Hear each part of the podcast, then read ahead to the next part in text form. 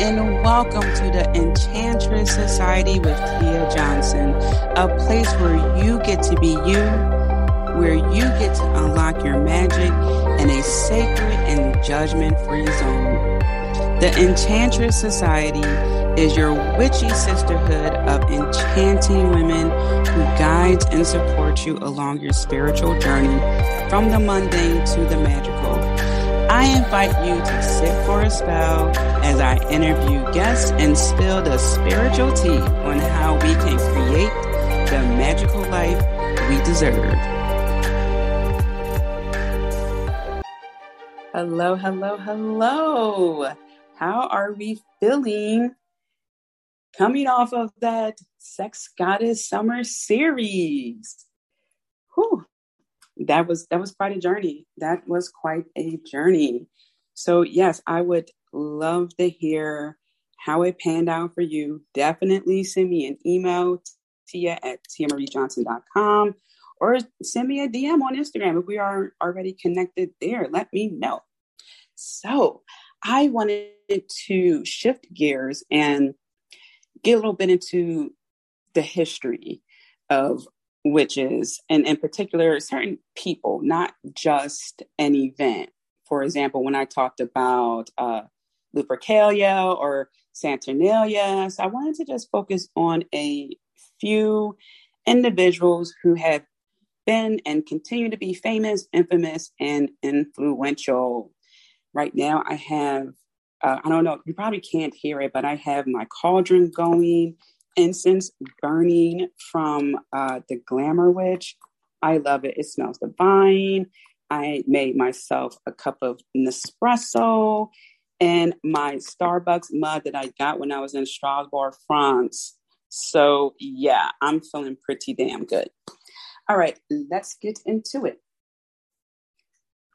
I Oh, wait. Oh, before I get into that, I'm glad I have my notes here. See, sometimes I get excited and I just go right for the content. If we are not connected on Instagram, let's make some magic happen and get connected. Okay. So I am at cosmic underscore witch underscore goddess. That's the main one. And the podcast Instagram page is enchantress underscore society underscore podcast. Those are my only two Instagrams. All right. So the famous, the infamous, and the influential. This is based off of a book I purchased many years ago. And this is by Jukia. Uh, I hope I pronounced her name. I meant to look this up beforehand and I did not think about it, but that's okay. We are here. So, Jukia, Jukia Illes, if I mispronounced it, please e- let me know. Email me. I will not take offense. And this is the Weiser's Field Guide to Witches from Hexes to Hermione Granger from Salem to Land of Oz. And I love the cover. It's really cool. It's a witch on her broom and she's passing a toll. All right. So one of the chapters is actually called the Cavalcade of Witches, the famous, the infamous, and the influential. So I just took that famous, info, infamous, and influential part. And there's another chapter uh, later on called Hunting Witches. So I'm pulling uh, uh, the people who I'm going to talk about from those two chapters. And there's a little uh, additional chapter I want to discuss at the end. So let's get into it. This is going to be a little bit of a read along. I have to laugh at myself because I'm imagining my South Philadelphian sounding voice reading uh, to adults. So, um, bless you for bearing with me through this. And uh, so, let's begin. So, the first person I want to discuss here is Laurie Cabot, High Priestess or Cabot, if you don't pronounce the T a high priestess, author, educator, civil rights activist, and founder of the Cabot tradition, tradition of witchcraft.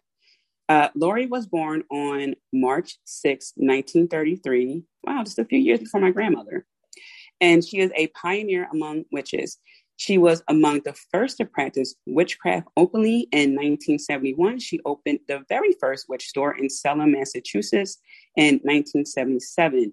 The governor of Massachusetts, Michael Dukakis, uh, named Laurie the official witch of Salem. That's pretty cool. And she ran for mayor in Salem in 1987. Wow. I was only two years old. This is so cool. Although she eventually dropped out of the race, citing other professional commitments, she is the founder of Witches League for Public Awareness, WLPA, and Project Witches Protection, PWP, watchdog organizations that prevent discrimination against witches and combat misconceptions and stereotypes. Her publications include The Power of Witch, Love Magic, The Witch in Every Woman, and Celebrate the Earth.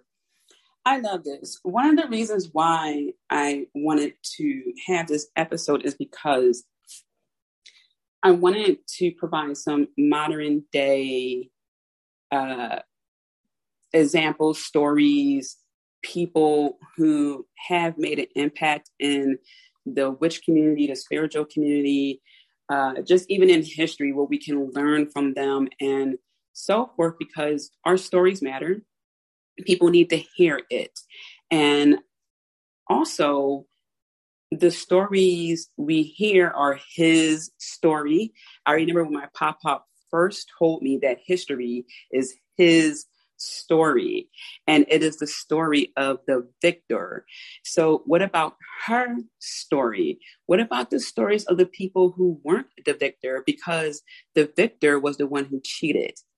Okay, so yeah, they won, but it's like when you bring a gun to the knife fight and both of you agree to bring a knife,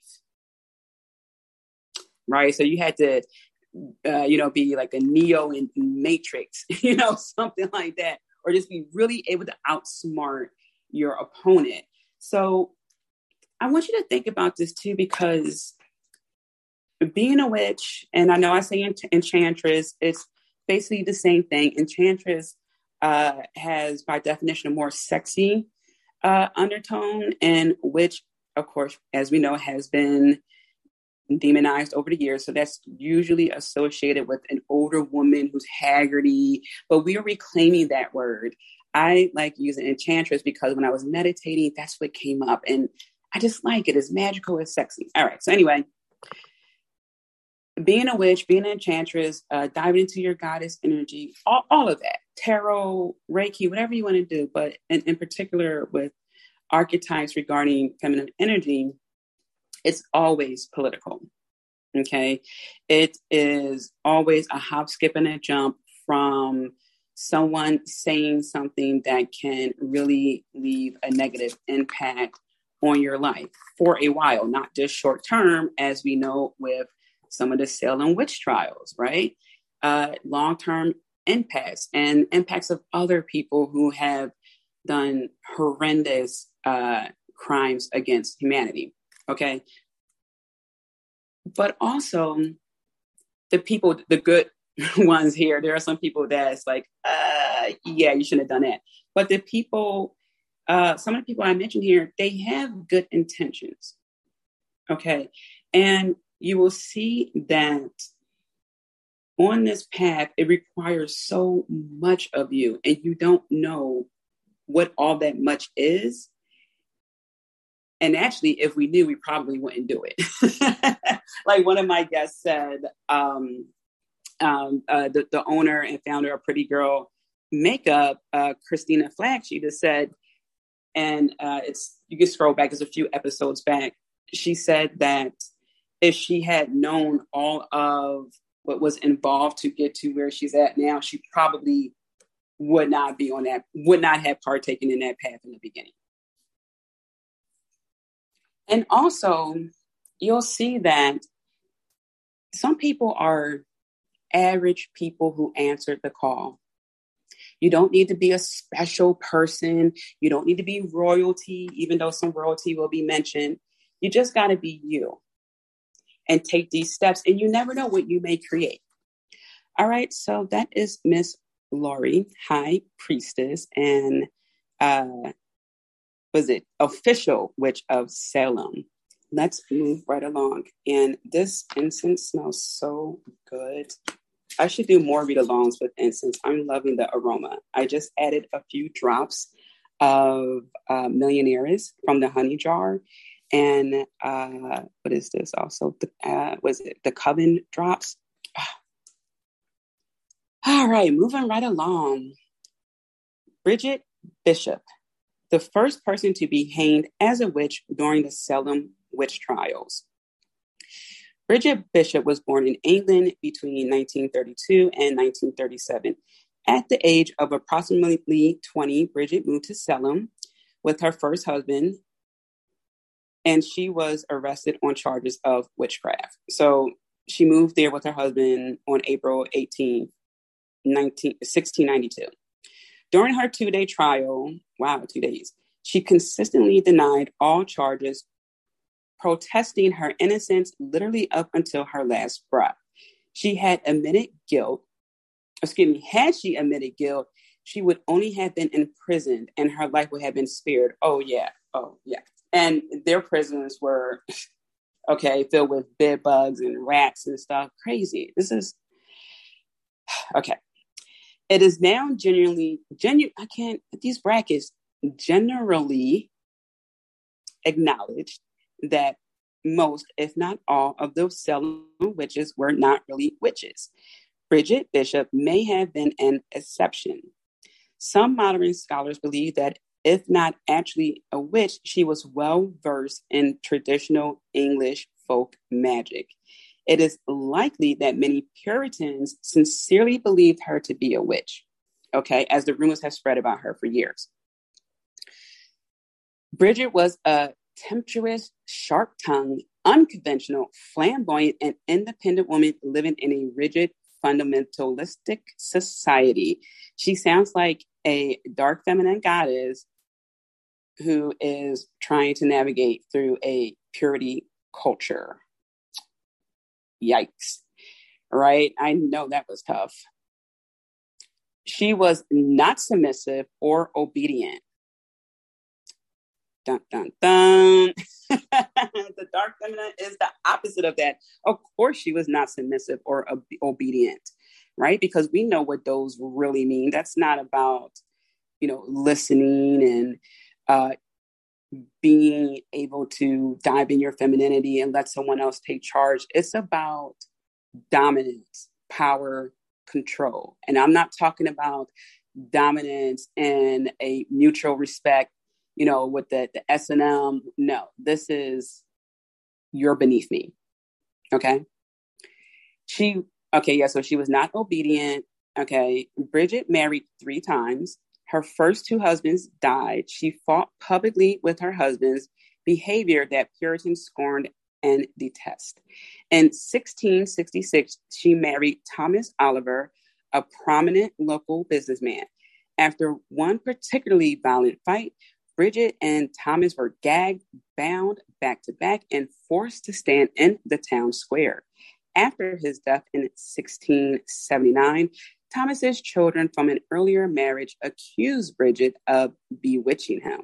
Although this may have been a plan to obtain property, I think it was. I don't think there were any doubts there. Bridget was brought to trial but was acquitted for lack of evidence. Her third husband, Edward Bishop, helped find the Beverly Church, of which Bridget remained a member in good standing until her death. Bridget entertained guests in her home late at night. One or more taverns were associated with the Bishop family. Although it is now clear, excuse me, now unclear whether Bridget or her stepdaughter in law, Sarah Bishop, was the actual proprietress. Bridget served and drank hard cider and alcoholic beverage. Okay, Bridget. And played games like checkers and shovelboard. By Puritan standards, she dressed provocatively and is described as wearing a black cape, black hat, and a red paragon bodice bordered and looped with different colors. Oh my. How scandalous. her mode of dress was used as evidence against her in 1692 trial. The fact that her business and land thrived while those of other local businesses did not was also considered evidence of witchcraft. Maybe they just weren't good owners. Several men, including her sister's husband, testified against Bridget, as did the young girls at the center of the Salem witch accusations. Poppets made from rags and pierced with hog's bristles were allegedly found hidden in a house she once owned. The poppets were not produced in court, and there is no proof that they existed or were made by Bridget. However, these little dolls were considered incon what is that word? Incontrollable? Wow, this is the first time I'm seeing this word. It just wasn't considered as evidence against her. Let's leave it at that. Between not ever seeing that word and the brackets on the back of my teeth, I am not going to hurt your ears butchering that word. okay. Bridget Bishop was executed on June 10th, 1692, on her way to Gallows Hill. A board spontaneously fell from a building as she passed, further cementing her accuser's convention that Bridget was a witch. Bridget Bishop still haunts Salem. Her ghost has allegedly been witnessed at sites historically associated with her. She is also the subject of several trial reenactments and uh, productions. Because of the puppets, Bridget has become associated with the use of puppets and magic spells. Now, could Bridget have been a witch? Yeah, could she have just been a woman who was business savvy? She just had that it factor, just had it going on. Yeah. Could she been both? Yeah.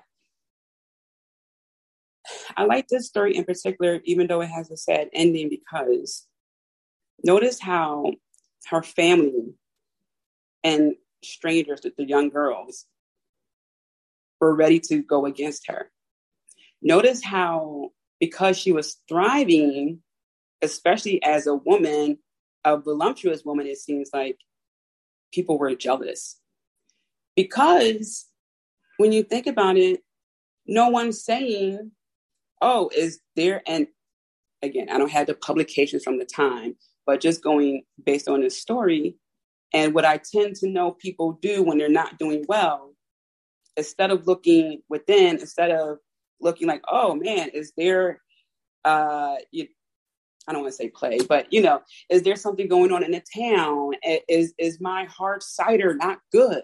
You know, something. But instead of looking at that, all the business owners want to go and attack Bridget because she's thriving, and they didn't even ask her. Right? If someone was thriving in their business, I would say, "Hey, here's five pence okay, let's uh, let's talk. I, I, don't know if if they even used pence back then in England. It probably was called something else before pence, but whatever. Uh, sterling, pounds, whatever. You know, so let's let's let's get together. Let let's talk. Let's chat. Right? No. Wait, I think pence is the coin, the change. Right? Uh, now I don't remember. I'm not going to pause to look it up. It's been a while since I've been in England. Anyway, their legal tender. oh my goodness, I'm cracking myself up here. This is the first read along, so all right. Um, I I am also saying this because the more you expand, the more you go from surviving to thri- thriving, the more you start to be you because we see how Bridget was still her. The society around her was crazy, but she was still her. Sometimes you're going to have to be in your own bubble until you can get out of that society. And unfortunately for her, it didn't work out that way. For you, it can work differently. Okay. Your your purity culture, your society, whatever it could be your job, right? You're the, the one that's different and you need to go. It could be a, a relationship. It could be certain family family members, whatever the case may be. What I'm saying is, you have to be willing to stick to your guns, and not all stories end bad. Okay, we are in a different time now. And I understand, depending where you are, some people still can't be a witch in public. I get that. But what I'm saying is, because we could beg to differ with Bridget, right? Is she a good entrepreneur? She just has that it factor, okay, sashaying, whatever. Or she could be a witch. You could just be a good person and people won't know about your spiritual practices and they will still question how you do things. And if they did know about your spiritual practices, they may say, oh, well, yeah, she just did some, you know, magic, whatever, her little, whatever, black magic, whatever, you know, you know, try, try to demean it. Okay. You're not going to win every battle, meaning you will be the villain in someone's story. I know I talked about that in previous episodes. So understand that but go forth and do great things. Don't stop doing what you have been called to do because people can't deal with it. Okay? So it's a hard lesson to learn, but I wanted to bring that up because you see, even in these, well, yeah, it is ancient times, but times long ago, there will always be women, witches, etc., who just stick out. It is something about them, whatever it is. Okay. And there's going to be people who disagree. But you have to fulfill your purpose. You have to keep going. All right. So let's go on to the next story. And I'm going to take a sip of my Nespresso. So next we have Catherine de Medici. Born in April 13, 1519, Catherine, the Italian wife of French King Henry II, became regent of France after Henry's death, just as Nostradamus predicted she would. Catherine made no secret of her interest in magic and metaphysics. Many considered her a witch, although she was too powerful to ever be accused directly. Catherine allegedly practiced mirror divination and may be the prototype for the evil queen mirror uh, gazer in the fairy tale Snow White. Catherine introduced astrology to the French court and surrounded herself with astrologers, magicians, and seers, including Nostradamus and Italian astro- astrologers Cosimo Ruggieri and Luke Guri, Ruggieri. I am butchering these names. Please forgive me. Catherine's personal astrologer made money on the side by crafting wax images that allegedly enabled those who bought them to seduce or kill a targeted person. Catherine died on January 5th, 1589. Now, for for this story, I was just called to pick Catherine. It was something about it. And that was actually my first time reading uh, the story in this. Actually, I'm sorry, no, second time because I read this book uh, many years ago.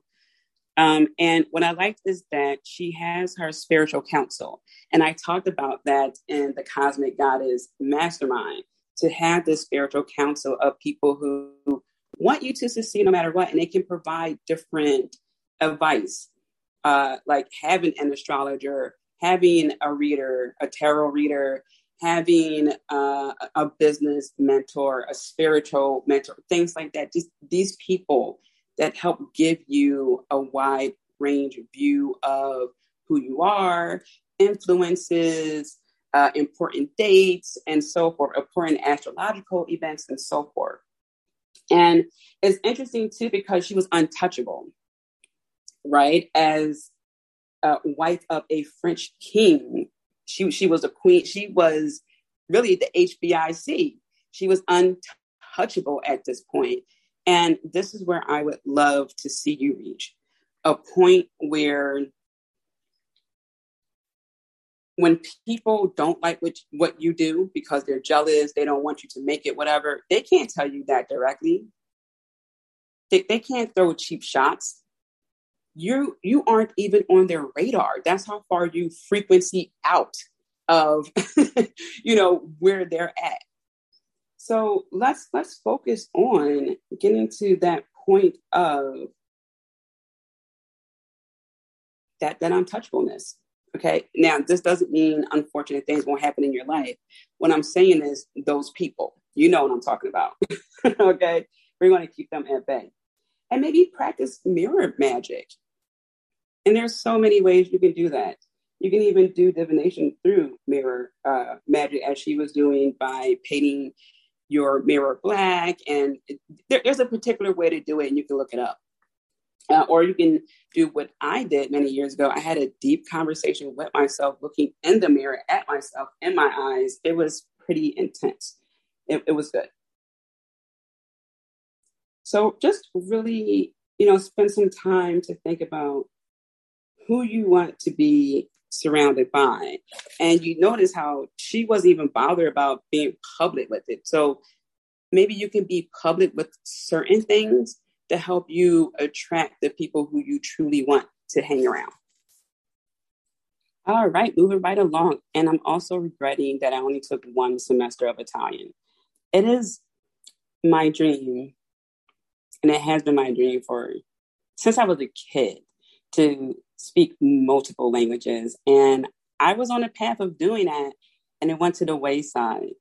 I don't want to get too much into the story because I want to get back to the story time. I'll talk about it one day. But uh, yeah, it's, it's been one of my, my passions. So it's very interesting reading uh, and and trying to you know just pronounce the words right and you know figure it out look at the root words especially with uh, spirituality in general when you're working with herbs and uh, even the, the terminology of certain moves, moons, there are, you know, backstories to that, root words and things like that. And that will also help you to understand the craft even more. Okay, why is that name that?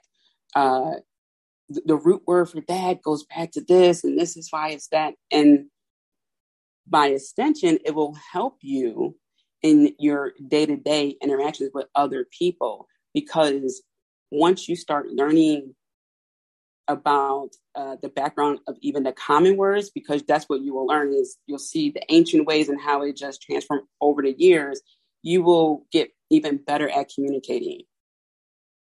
It's crazy how that happens. You understand more cultural things and you'll be more empathetic, more understanding, and so forth. All right, so let me get back to the story before I make this a, another lesson. All right, here we go. Dr. John Dee. Queen Elizabeth I trusted Dr. John, her faithful astrologer and spiritual advisor, to choose her coronation date. He chose well. She ruled for 45 years. Dr. Dee may also have served Queen Elizabeth as a spy and informer, revealing what others said about her. An alchemist, magician, and scholar, Dr. Dee was the author of 79 books, although most were published after his death. He was also a master at divination and spirit summoning. Uh, Dr. Dee was born in London on July 13th, 1527, of Welsh ancestry, uh, the son of a servant at King Henry VIII's court. By the time he entered Cambridge University at, at the age of 15 to study mathematics and science, he had already required a reputation as an occultist. This reputation caused some to view him as unsavory he was soon asked to withdraw from Cambridge. What first seemed to be bad luck turned out to be a golden opportunity. Dee transformed, transferred to the University of Louvain in what is now Belgium, where he was able to meet people who had personally known one of his heroes, Agrippa. Dr. Dee originally worked for Elizabeth's predecessor, Queen Mary Tudor, also known as Bloody Mary, telling her fortune daily and casting her horoscope. In the process, he became friendly with her half sister, Elizabeth, whom would serve until her death in 1603. Allegedly, Elizabeth asked Dee to cast an astrological chart that would reveal the date and nature of Mary's death. Mary found out and outraged threw Dr. Dee in jail and charged him of witchcraft. Imprisoned between 1553 and 1555, Dee eventually managed to talk his way out of prison, convincing authorities of his innocence. Yet his acquittal on all charges and release from prison earned him an even stronger reputation as a sorcerer. Many saw his release not as proof of his innocence, but proof of his magical power, assuming that he had glamored his jailers into releasing him. Dee served Elizabeth at court until his presence became a liability. Her enemies suggested that the queen spent too much time in the company of a sorcerer Dee spent six years traveling in Central and Eastern Europe, including a brief stint in Prague at the court of Emperor Rudolf II, a great devotee of the mystic arts and sponsor of many alchemists. Dr. Dee longed to communicate with angels, but his attempts to contact them met only inconsistent success. Dee lacked the necessary shamanic skills for spirit communication and so he searched for partners with greater ability. The most famous of these practitioners was alchemist Edward Kelly. Kelly spoke with angels and Dee recorded their conversations. Together, they founded the tradition of the Enochian magic based on these angelic communications. Oh, that's interesting. That makes sense. Okay. Dr. Dee died on March 26, 1609. Prospero the magician in Shakespeare's The Tempest is believed to be based at least partially on Dr. Dee. according to author H.P. Lovecraft. Dr. Dee is responsible for translating the grimoire, the Necronomicon, into English. Dr. Dee makes an appearance in Alan Moore's comic book series Promethea. Whew, quite the life. Interesting. What I wanted to bring up for this is because I was just talking about words the word occult, he was called an occultist. It gets treated like this, um, I don't want to say dirty word. It's, it's like a someone who's a little bit weird. They're, they're like, they're into that, the dark arts. They're, they're like, you know, actually, it just means supernatural, mystical, or magical beliefs, practices, phenomena. Okay. So it's just really to have an interest in the supernatural. All right. And then you just go down the rabbit hole from there. So, supernatural, that's it. When you start just also knowing the, the definition as opposed to that connotative, the definition that's given by society, just understanding it. These are some of the words that we hear occult, occultist, and it's it's like a, a household name in a way because when you hear it, you already had that preconceived idea of what it is and who that person is and what they're all about regarding that, right? But it's not accurate. So start questioning some of the words you hear get associated with people.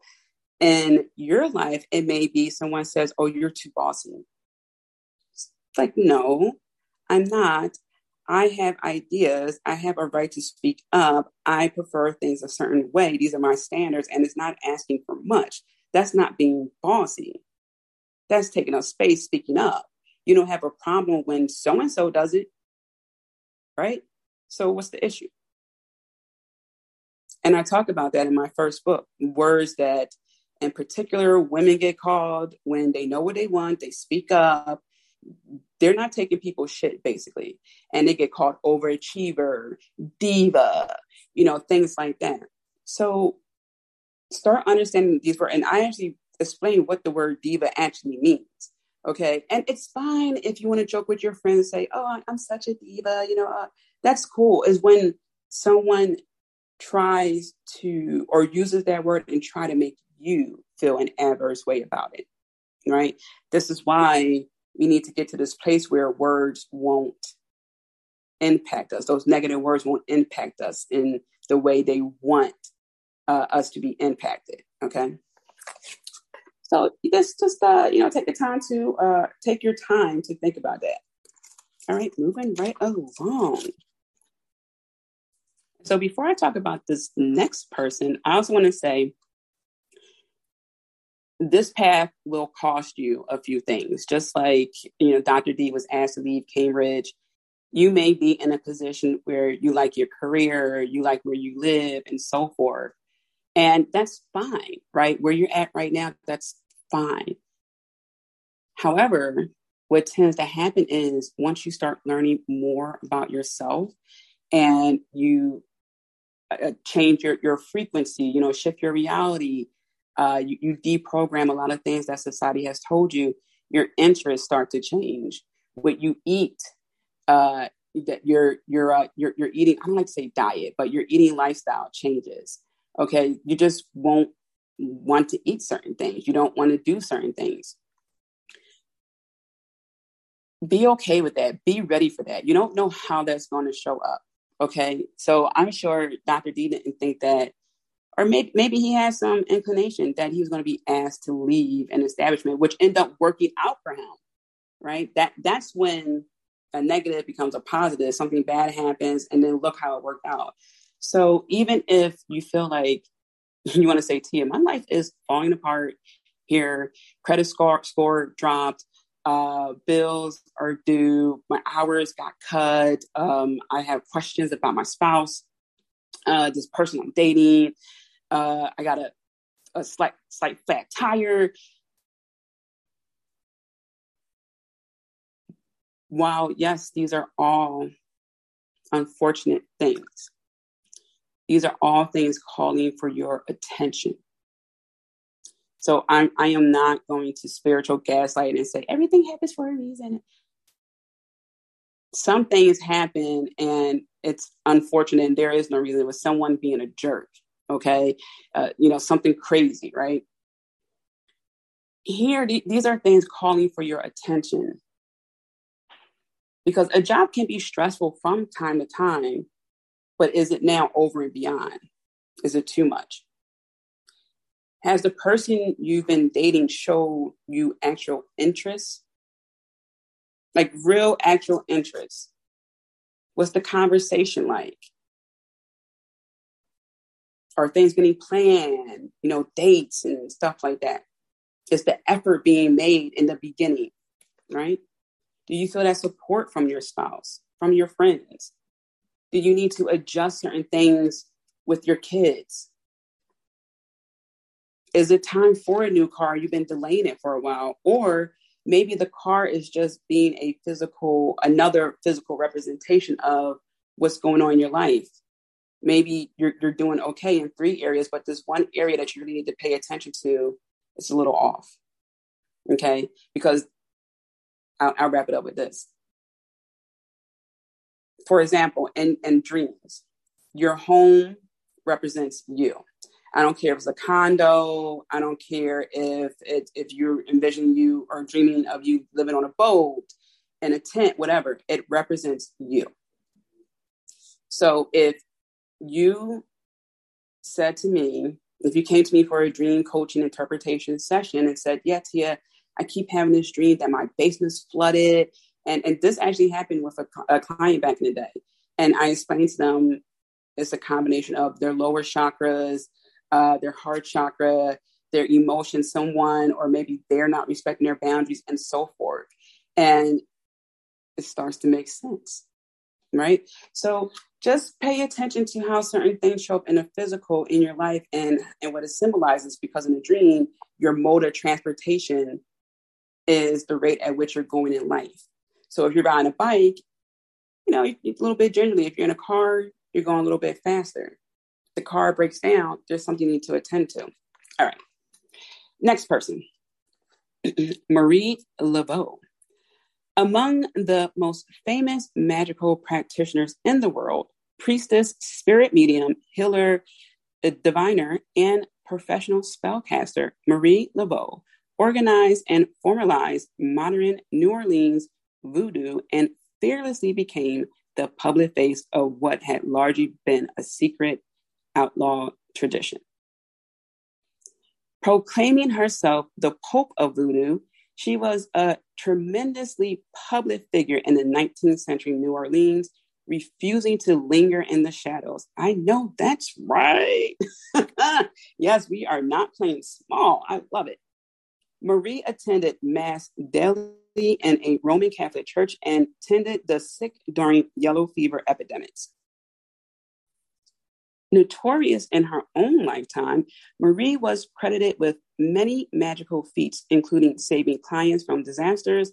Her specialty was legal work. Through her efforts, clients and members of their families were released from prison and rescued from dire straits. Marie's personal life remains mysterious. Her birth year is generally considered to be 1801, but it may have been earlier. Of African, European, and Native American ancestry, she was born into a Louisiana family, regularly well versed in hoodoo and voodoo. She was a free person of color, a legal classification unique to French colonies, as French law distinguished between enslaved and free people of African ancestry. She was a political and conscious person who secretly helped redeem slaves and worked with the Underground Railroad to speed the endangered into safer territory. Marie worked as a hairdresser and studied with occult practitioner Dr. John, who served as her mentor and worked closely with her. By about 1850, she was recognized as the leader of the New Orleans voodoo community. Marie presided over annual St. John's Eve ritual at Lake, and I am not going to butcher that word, Pontchartrain. Pontchartrain. Apologies if I mispronounced it. Where she danced with her snake, the Grand Zombini, and it has her not Zombini as in the living dead. Okay. She became a famous celebrity by 1870s by the 1870s, thousands of spectators, white as well as black, flocked to see Marie's rituals on St. John's Eve. According to a famous legend, when Marie was elderly, she entered the lake submerged, only to reemerge appearing decades younger, and the matter of a snake rejuvenated after shedding its skin. Some interpret this as proof of her magical powers. Others claim that this was how she secretly and seamlessly retired passing her clientele to look to her look-alike daughter, who then assumed her mother's identity. In other words, one woman entered the water, but another emerged. Both women were named Marie and used the same last name. Although some believe Marie achieved immortality and roams the French Quarter still, others think she died on June 15, 1881, and that her ghost haunting the quarter or that had and, and it has her ghost haunting the quarter. In her death, Marie has achieved the status of a spirit or saint. Her grave in New Orleans' oldest cemetery, St. Louis Cemetery number one, is visited by thousands annually who come to pay tribute or beg for favors, which she reputedly delivers. In recent years, Laveau has also taken her place among the Iwa, or, or Iwa is I W A, I believe it's Iwa, if it's pronounced with an E. The pantheon of ancestral spirits of voodoo and voodoo, voodoo, hopefully I pronounced that right. Devotees considered her to be one of the Ezili family of beautiful, powerful female spirits, many of whom are closely associated with water and snakes. Marie Laveau's celebrity status continues to extend today. Several songs and various music genres played tribute to her, including Marie Laveau, the title of 1974 song by country singer Bobby Bare. The lyrics by poet Shel Silverstein describes Laveau as a lovely witch. That song has little to do with the historic Marie. The woman it describes may be a swampy witch, but it also hit number one on the US country charts and its popularity furthered Marie's reputation. A more recent song, Dr. John's Marie Laveau Voodoo Queen, which calls her Conjure Lady, more accurately recalls her history. Marie is also the subject of novels and biographies. Dolls are crafted in her image for spiritual use and as tourists uh, buy them for souvenirs. And also, what's interesting is that the St. John's uh, event, it says here that it, it coincides with the Midsummer's Eve. So very crafty there. What I like about this is the sense of mystery, right? As it states in the story, we don't really know about, you know, her background per se, right? And it just the the things that are associated with her, the spellcaster, the healer, just being multifaceted, being famous, wielding that thing. Okay, we are going to be famous in our own right, whether it's locally, within a several state radius, nationally, internationally. Okay, or even if it's one of those things like your cousin who has the amazing barbecue sauce, you know, your family member who has this world famous cake that they make, you know, even, even though it's not world famous, it's just amongst the family, but that's what she calls it. Step into that. When someone wants to acknowledge for something that you did great, step into that. Thank them. You can give them a little background story if you want, but start owning that and start accepting the good things that come with that, that receptivity. Okay. And also understand you can help whenever you can, however you can. So many times when I work with people, especially when they're just starting out, and, and I get it because when I just started out and people who were working with me or were just or who were just interested in what I was doing was twice my age, I was thinking, what can I offer? okay. So just know that you have such a strong place in the world and be celebrated wherever you're celebrated. Okay. People will flock to you, just like people go down to New Orleans and they want to know about her. Like, I want to do that one day. Okay. People will flock to you because when you think about it, there's a small town in Seattle, Washington, United States that there are some people who won't know who Marie Laveau is right? But that doesn't mean she was any less famous. So, as my pop pop would say, get in where you fit in. All right, moving on.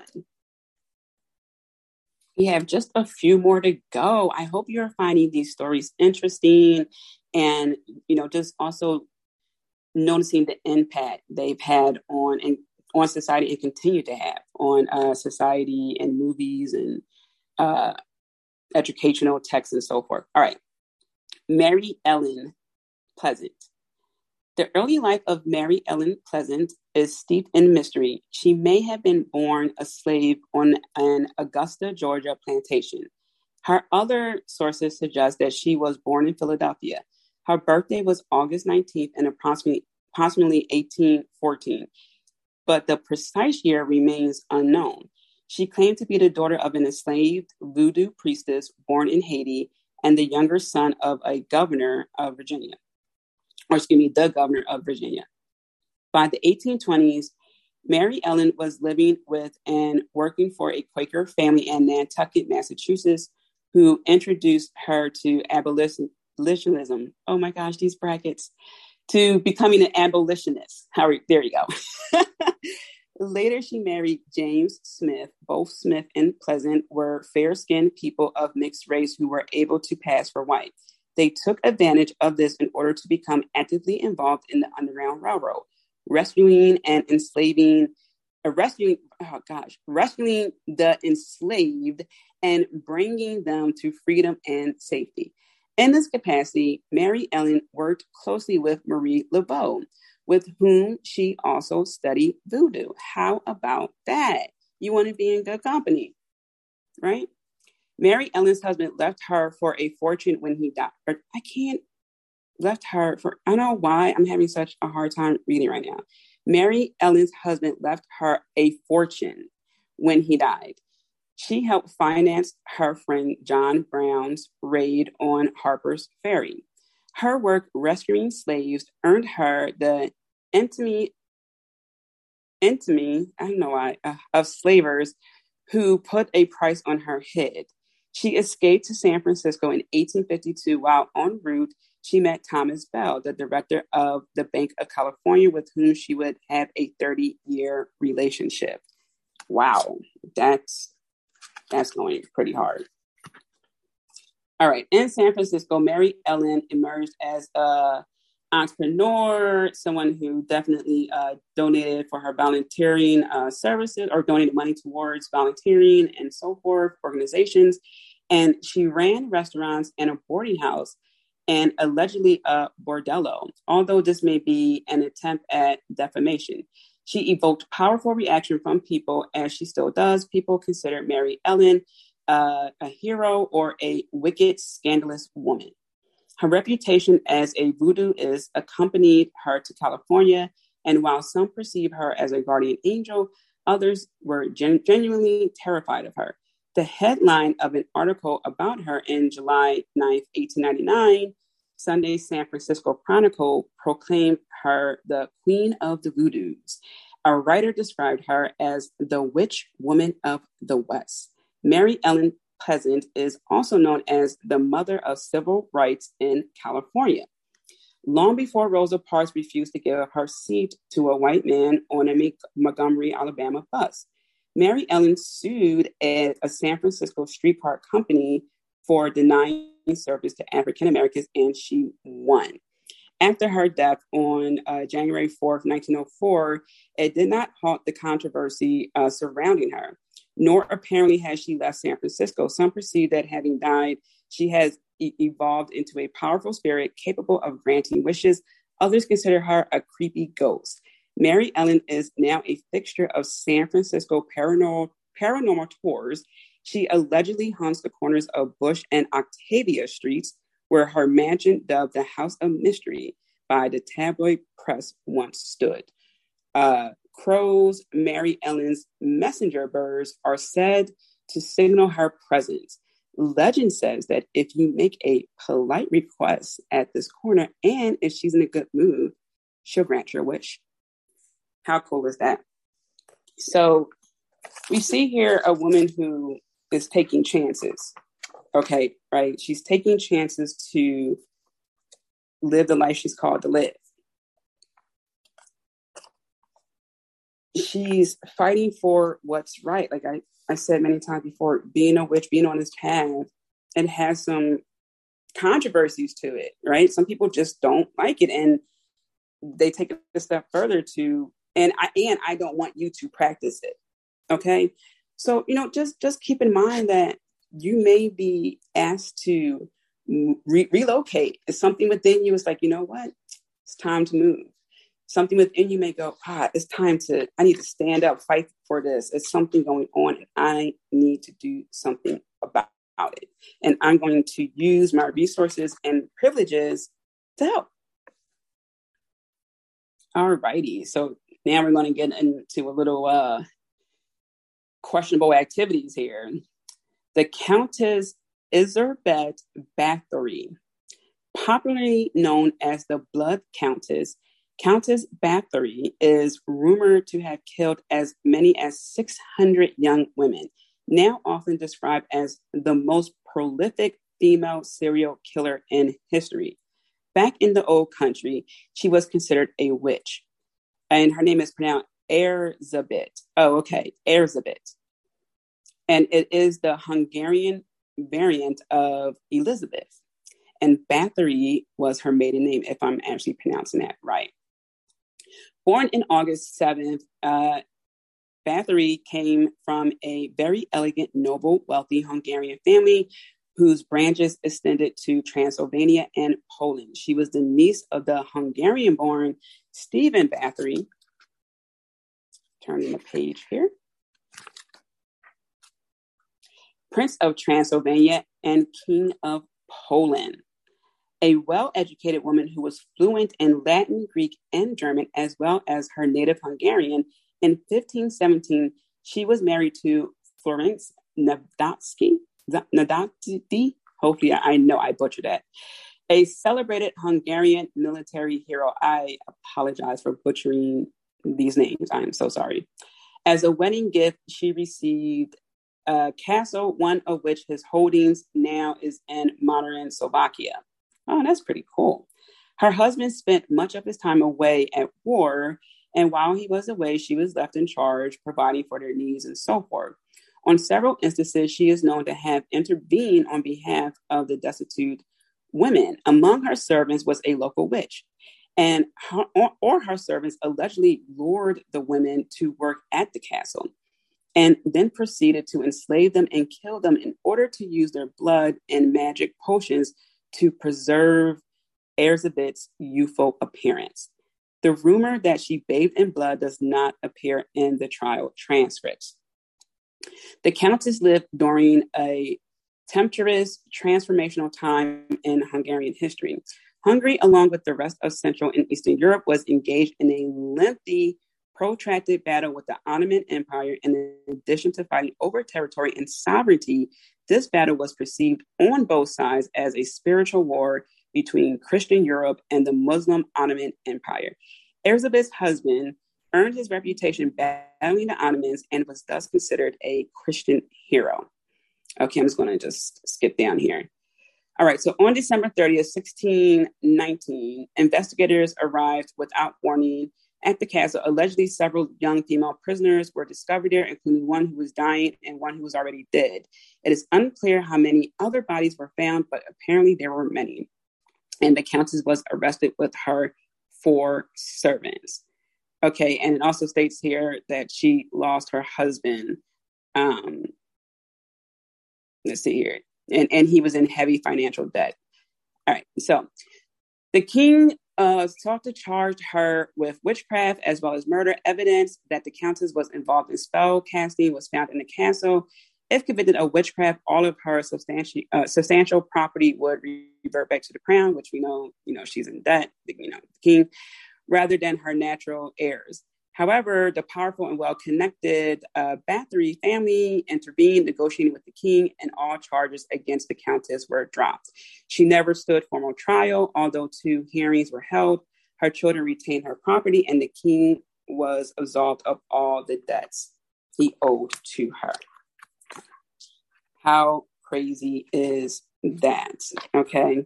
And it continues on, but you know, we we, we get the gist of it. So, you know, it's unfortunate. Sometimes, no, not only does bad things happen, but sometimes pe- the wrong people win. And some of the best things we can do is to pay attention to certain red flags, our intuition, and so forth.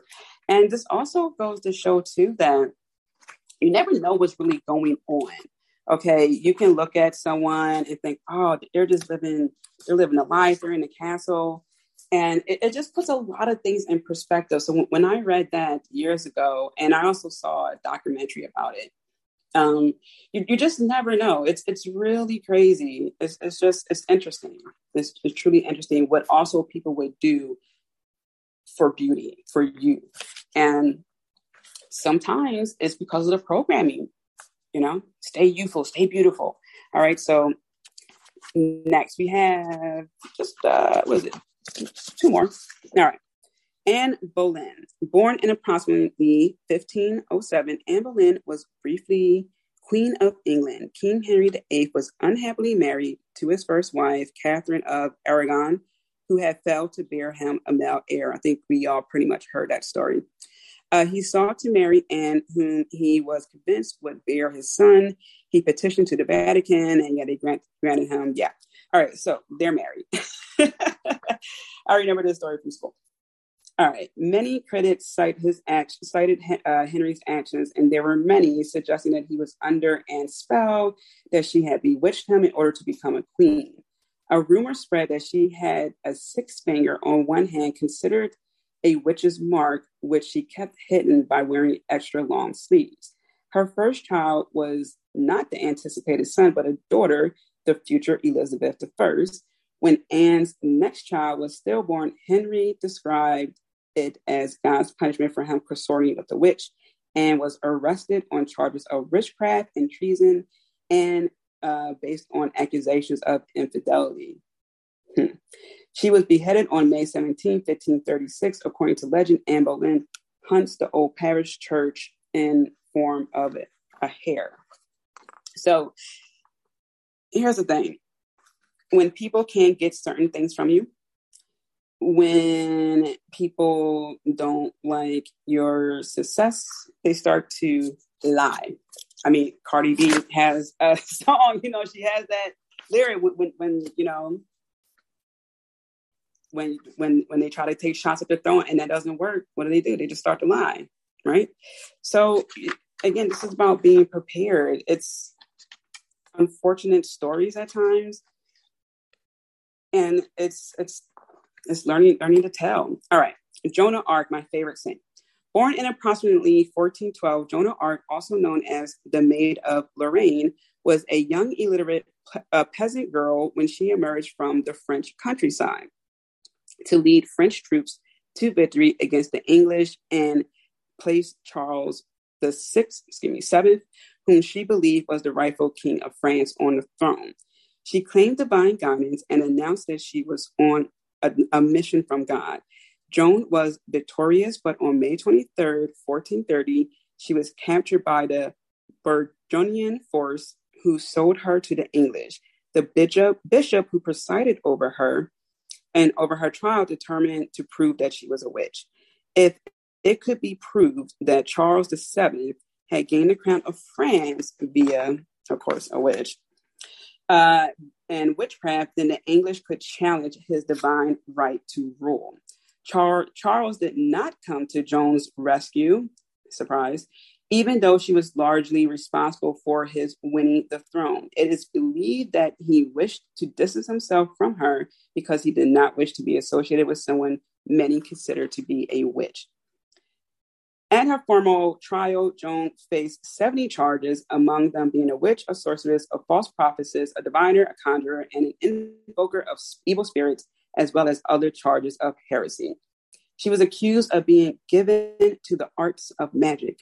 Joan represented herself in court against 37 judges, holding her own. And mind you, she was, what, like 14, 16 during this time? Holding her own with uh, this powerful group of educated men most charges could not be substantiated and were dropped. She was finally convicted and condemned to death on only one charge the wearing of men's clothing. Joan of Arc uh, aged to approximately 19 and was burned alive at the stake on May 30th, 1431. So, yeah, when she first started getting the visions and stuff like that, she was around 14, 15. Yeah, so she was killed at a very young age. Um, and so, you know, just understanding that people also have no problem using you, and sometimes it's a very good facade. And, you know, it, this shouldn't stop you from being a, a kind person. And we see, unfortunately, so many times where people just they want to help, they want to do good, and they do it. And sometimes people just are cruel and some people just don't want to see other people in power so this is a story to look at and just remember to make sure you can navigate this life as best as possible okay people are not always for you okay all right the last one here tituba although she was the third person accused of being a witch in salem Tituba, an enslaved woman, was the first to confess, perhaps because Reverend Samuel Parris, the slave owner in whose house she labored, beat her until he obtained her confession. Tituba was from Barbados. All trial documents refer to her as an Indian. Historians believe that she was most likely of Arawak or Carib Indian descent. Her husband was named John Indian, Many assume Tituba to be of African descent, possibly because widespread assumption about who was enslaved in the Americas.